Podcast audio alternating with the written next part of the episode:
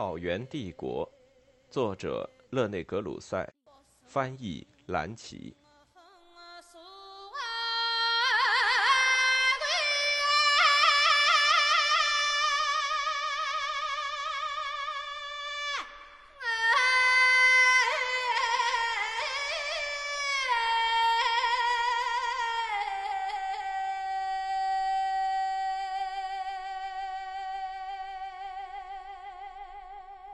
三，唐太宗灭东突厥汗国。唐太宗是中国在中亚的威势的真正建立者，他灭了东突厥汗国，促使西突厥瓦解。后来，太宗之子又完成了对西突厥人的征服，并把塔里木盆地的印欧族诸王国置于其保护之下。太宗继位之年，东突厥竭力可汗再次发动骑兵远征，直抵长安城下。626年9月23日，他的10万人马出现在长安城北门外的便桥前。竭力可汗在城下以攻城相威胁，提出蛮横无理的纳贡要求。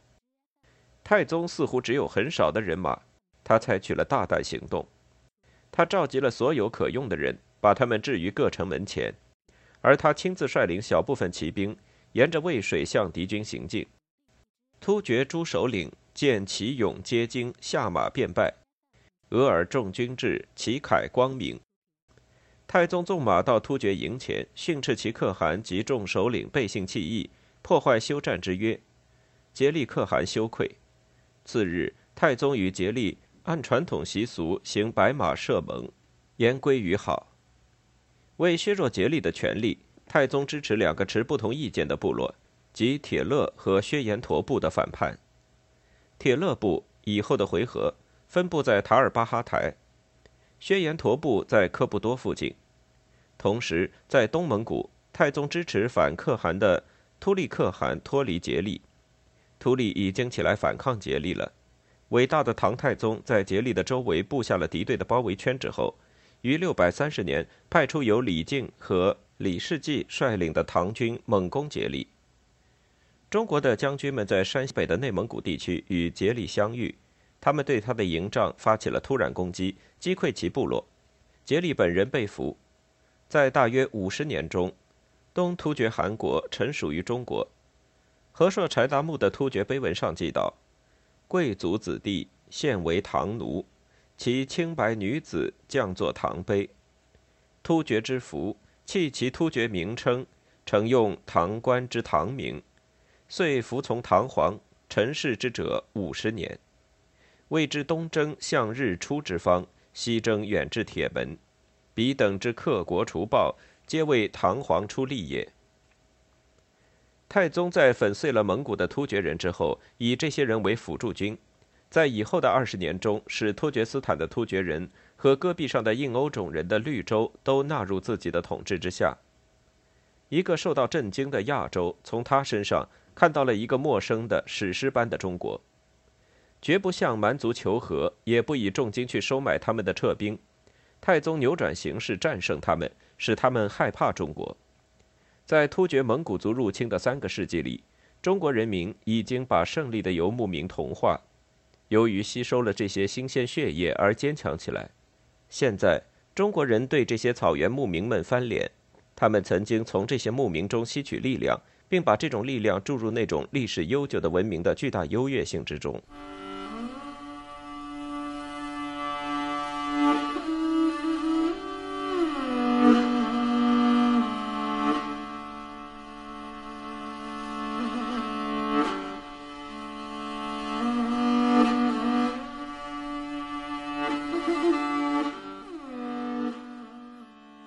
4. 西突厥汗国的瓦解。太宗于630年重建了以鄂尔多斯和内蒙古为边境的疆域之后，把注意力转向西突厥。正像我们已经看到的那样，西突厥人在舍奎可汗的统治下又重新统一起来。舍奎可汗使阿尔泰地区的薛延陀部归降于他。他住在特克斯河和玉勒都斯河上游一带，于611至618年间统治着从阿尔泰山到里海和信都库什山之间的地区。舍奎之地既为哲统叶护，进一步扩张势力。他已经征服了东北方的铁勒部，在西南方又重申了对吐火罗地区和巴克特里亚的统治，并取得了对塔里木盆地部分地区的霸权。630年初，中国的朝拜圣地者玄奘旅行时，就在托克马克附近见到过他。当时正值统叶护全盛时期，他在育勒都斯河和伊塞克湖之间的地区内过着随季节迁徙的游牧生活，像其祖先一样，在育勒都斯河上游一带度夏。伊塞克湖及热海沿岸是他的渡东地。他也喜欢把营帐扎在更西边，即在达罗斯附近的千泉，经江布尔地区。吐鲁番王是他的一位藩属王，他的儿子达杜舍是吐火罗地区王，其驻地在昆都市。唐书记道：“统叶护霸有西域，西戎之盛谓之有也。”此时唐太宗正集中力量摧毁东突厥，他认为应该采取远交近攻之策，于是他把统叶护视为同盟者。玄奘留给我们的关于统叶护的描述，就是对某个阿提拉或某个成吉思汗的描述。戎马甚盛，可汗身着绿绫袍，露发，以1丈许跛链，裹额后垂。达官200余人，皆锦袍辫发，围绕左右。自于军众，皆裘合翠毛，硕道端弓，驮马之旗，极目不知其表。统叶护热情地接待了中国的朝拜圣地者，确实他对佛教总是相当开放。在几年前，他曾热情地款待过名叫波罗坡加罗密多罗的印度佛教使者。波罗坡加罗密多罗在626年继续到中国布教前，把说服突厥人皈依佛教作为己任。统叶护在托克马克牙帐中给予玄奘同样热情的款待。玄奘对其营地做了丰富多彩的描述：居一大帐，帐以金花装之，烂炫人目。朱达官于前列长宴2行侍坐，皆锦服赫然。余帐位立于后，观之，虽穷庐之君，亦为尊美矣。在读到这几行时，奇怪的是，使我们回想起西欧旅行家们从成吉思汗的蒙古首领们身上所得到的几乎相同的印象。在卢布鲁克对13世纪的蒙古人的描写中，我们又看到了欢迎外国使者的另一个狂欢场面。玄奘在统叶护牙帐逗留期间，统叶护曾接待过来自中国和来自吐鲁番王的使者。统叶护令使者坐，命陈酒设乐，可汗供诸臣使人饮。于是异相筹劝，苏浑中脘之气，交错地清，静脉兜离之音，铿锵互举，虽番俗之典，亦甚于耳目，乐心意也。少时更有时志，皆烹鲜高读之志，迎击于前。在玄奘访问之后数月，强大的西突厥汗国崩溃。同年，一支西部部落及游牧的葛罗路部反叛并杀害了统叶护。葛罗路部似乎是在巴尔喀什湖东端和塔尔巴哈台的楚固恰克之间做季节性迁徙。西突厥汗国分裂为2部，2部的名称都只是由汉文转写而被人们所知。努什毕部在伊塞克湖的西部和西南部，夺路部在该湖的东北部。2部在原因不明的战争中耗尽了力量。一位夺路部可汗，他的名字也叫夺路，在一段时期内曾企图重新统一2部。此后，他大胆地进攻中国在哈密地区的屯军，但是唐将郭孝恪在古城和今天的乌鲁木齐之间的博格达拉山附近打败了他。此外，唐太宗支持努什毕部，反对夺路，这位疲惫不堪的可汗只好逃往巴克特里亚，不再出现于历史上。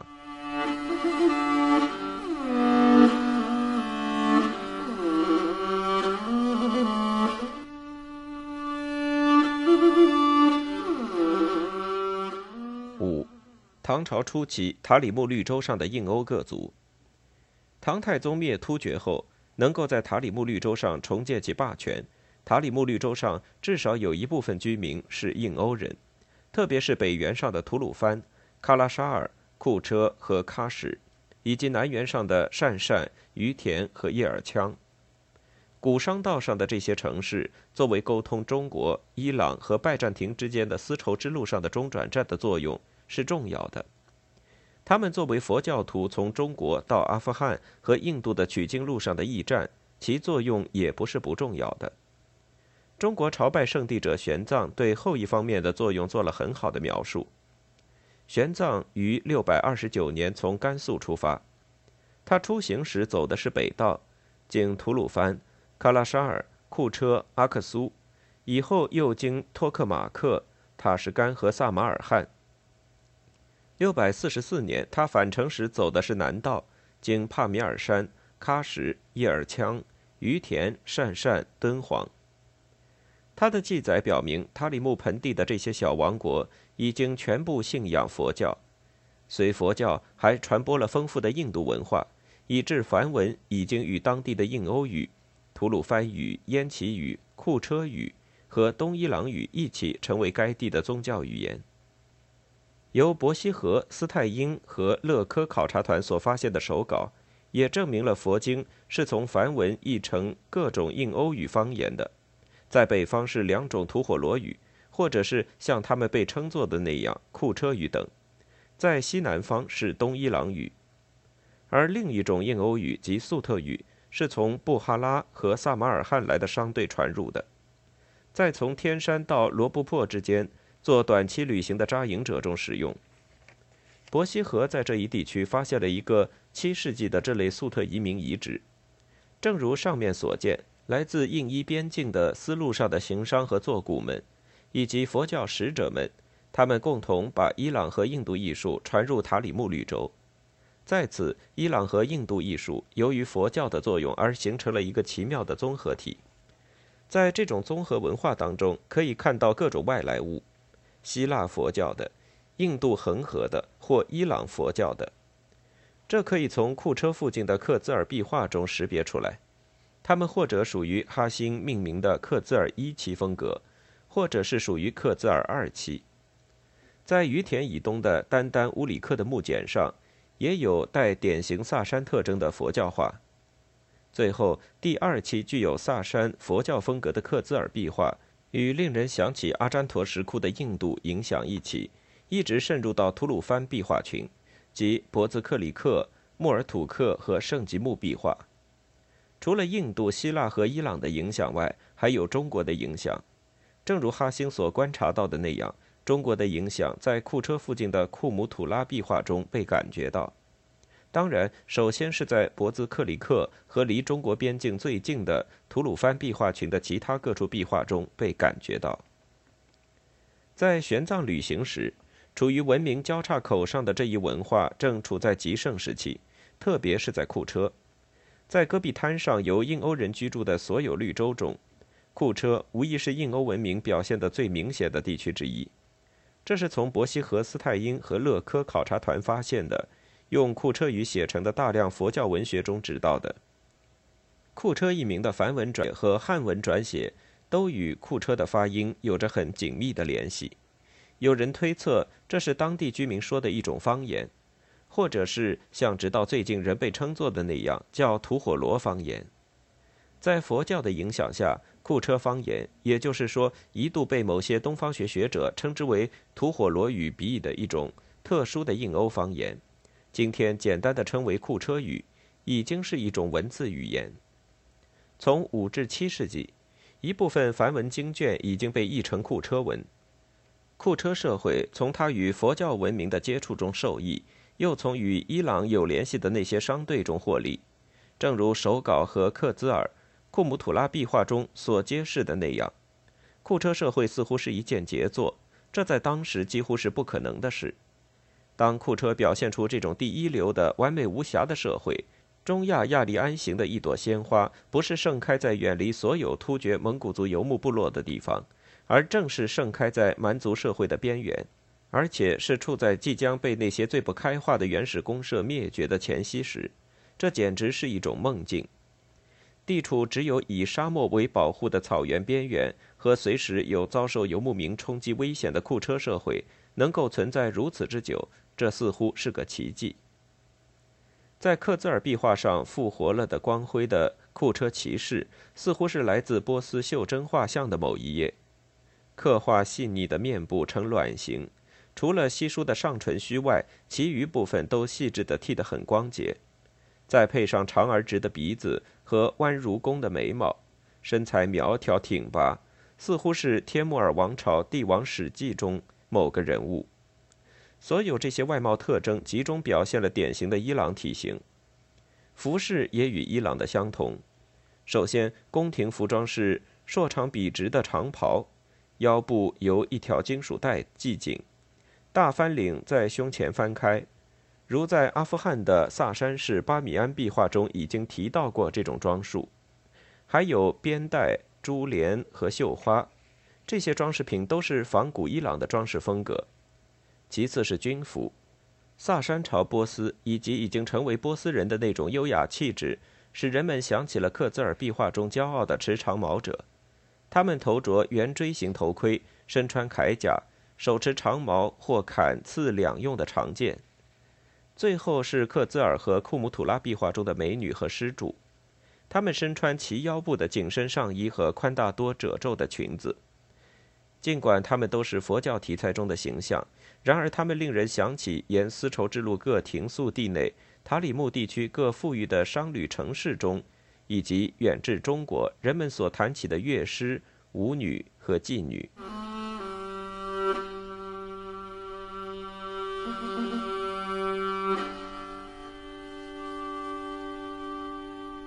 6. 唐朝在塔里木地区的属国。虽然库车和吐鲁番都是同样处在佛教的影响之下，但是库车的物质文化仍主要是伊朗式的，而吐鲁番在这方面则更多地表现出受中国的影响。把库车壁画与吐鲁番壁画做一番比较，就可令人信服这一点。在吐鲁番，经库车传入的印度伊朗文化的特征逐渐融入唐代美学。吐鲁番与中国在地理位置上的接近，以及它的地区史，都可以解释这种文化倾斜。507年以后，吐鲁番地区就由屈氏统治，这是一个中国人的王朝。609年，屈伯雅到中国向隋炀帝表示归顺。后继者屈文泰曾热情地接待过中国的朝拜圣地者玄奘，其热情之极，几乎不让他的客人继续赶路。这一广为人知的故事至少表明了这位君主对中国文化的兴趣和对佛教的热忱。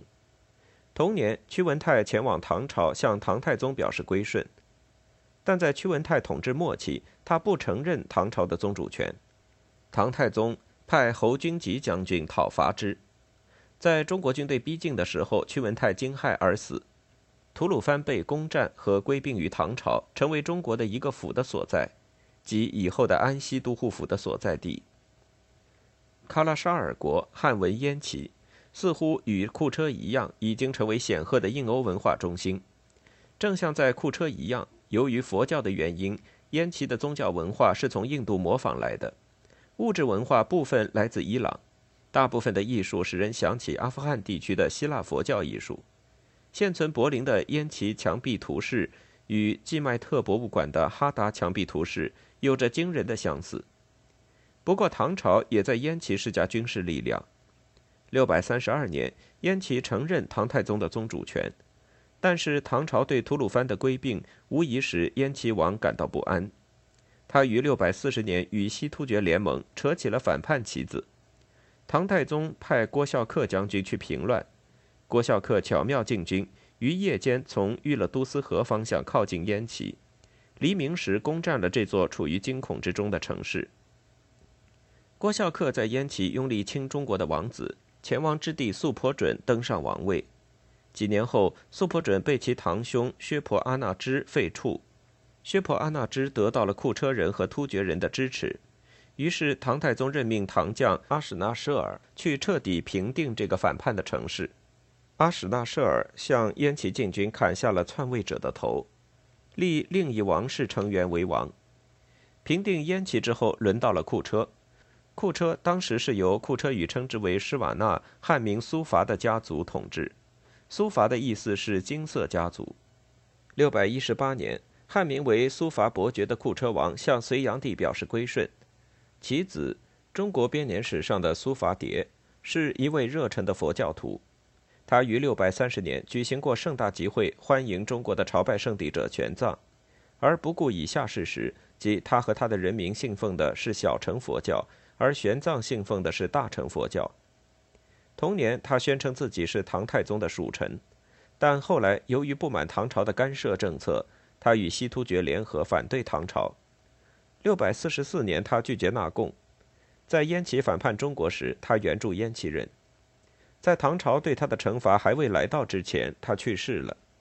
其弟，中国史学家们称之为柯黎布失毕，于646年继位。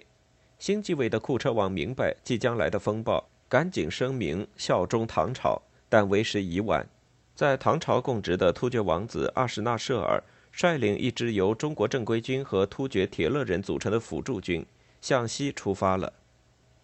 阿史那舍尔以打消库车所指望得到的支持而开始行动，他粉碎了库车的两个同盟的突厥族部落——楚越部和楚密部，前者在古城附近过着游牧生活，后者在马纳斯河流域。他从马纳斯河流域袭击库车，库车王何力布失毕率军迎战。阿史那舍尔采用游牧部落惯用的计谋，佯装退却，诱敌入沙漠，在沙漠中给敌人以毁灭性的打击。这次战役很可能是伊朗文化中表现光辉骑士精神的克勒西战役和阿让库尔战役，也即克孜尔壁画中表现那些勇敢无畏的战士的战役。受雇于唐朝的这位突厥人作为征服者进入库车，接着追击库车王神花，来到阿克苏的西部地区。阿史那舍尔包围该地并捉住了他。与此同时，曾去西突厥求援兵的一位库车贵族汉明纳利出其不意地归来，在一开始的突然袭击下杀了中国将军郭孝恪。阿史那舍尔进行了残酷的报复，砍11000人的头，破5大城，男女数万，西域震惧。王室俘虏何黎布失毕被带到长安，匍匐在太宗面前。中国人立王帝叶护为库车王，但是在中国的严格监督之下进行统治。库车和克孜尔辉煌的印欧社会再也没有从这次灾难中恢复过来。经历了中国1个世纪的统治之后，在8世纪下半期，当中国再次失去了在库车的利益时，在库车掌握权力的不再是往日的印欧贵族，而像吐鲁番一样是回纥突厥人。这一古代的印欧地区变成了东突厥斯坦。位于塔里木西部的喀什王国无疑是由古代萨迦人的后裔居住，说的可能是本地语及东伊朗语。中国朝拜圣地者玄奘记载，喀什人是蓝眼睛，或者像他写的绿眼珠，这是对日耳曼作家们称之为雅利安型的喀什人所留下来的一则宝贵证据。玄奘还提到，他们的文字是印度起源的，他们占支配地位的宗教是小乘佛教，尽管萨珊朝的马兹达克教也有他的信徒。另一方面，在叶尔羌国盛行的是大乘佛教。最后是于阗绿洲，该地因种桑养蚕、发展地毯枝叶和开采玉石而富裕。于阗也是一个重要的佛教中心，在那儿人们热心研究梵文，普遍讲授大乘佛教。统治王族的名称现在只知道汉文转写为尉迟。自唐太宗登基之后，这3个王国都向中国表示归顺。喀什和于阗是在632年，莎车在635年。635年，于阗遣子入仕宫廷。648年，唐将阿史那舍尔平定库车后，派轻骑兵护送他的副将薛万贝到于阗。惊恐万状的于阗王被招入中国宫廷，在宫中受到封赏后送回于阗。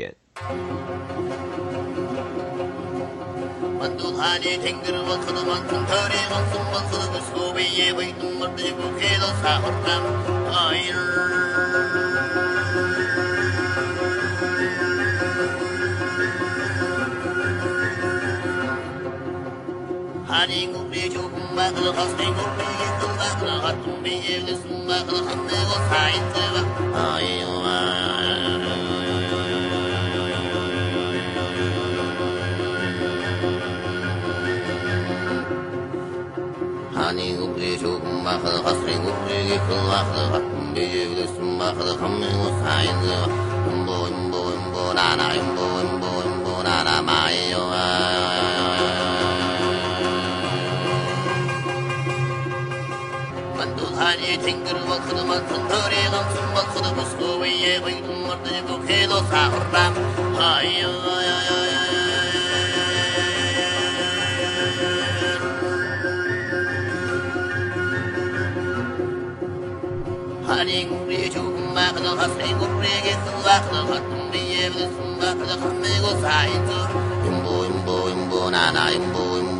na na ma yo.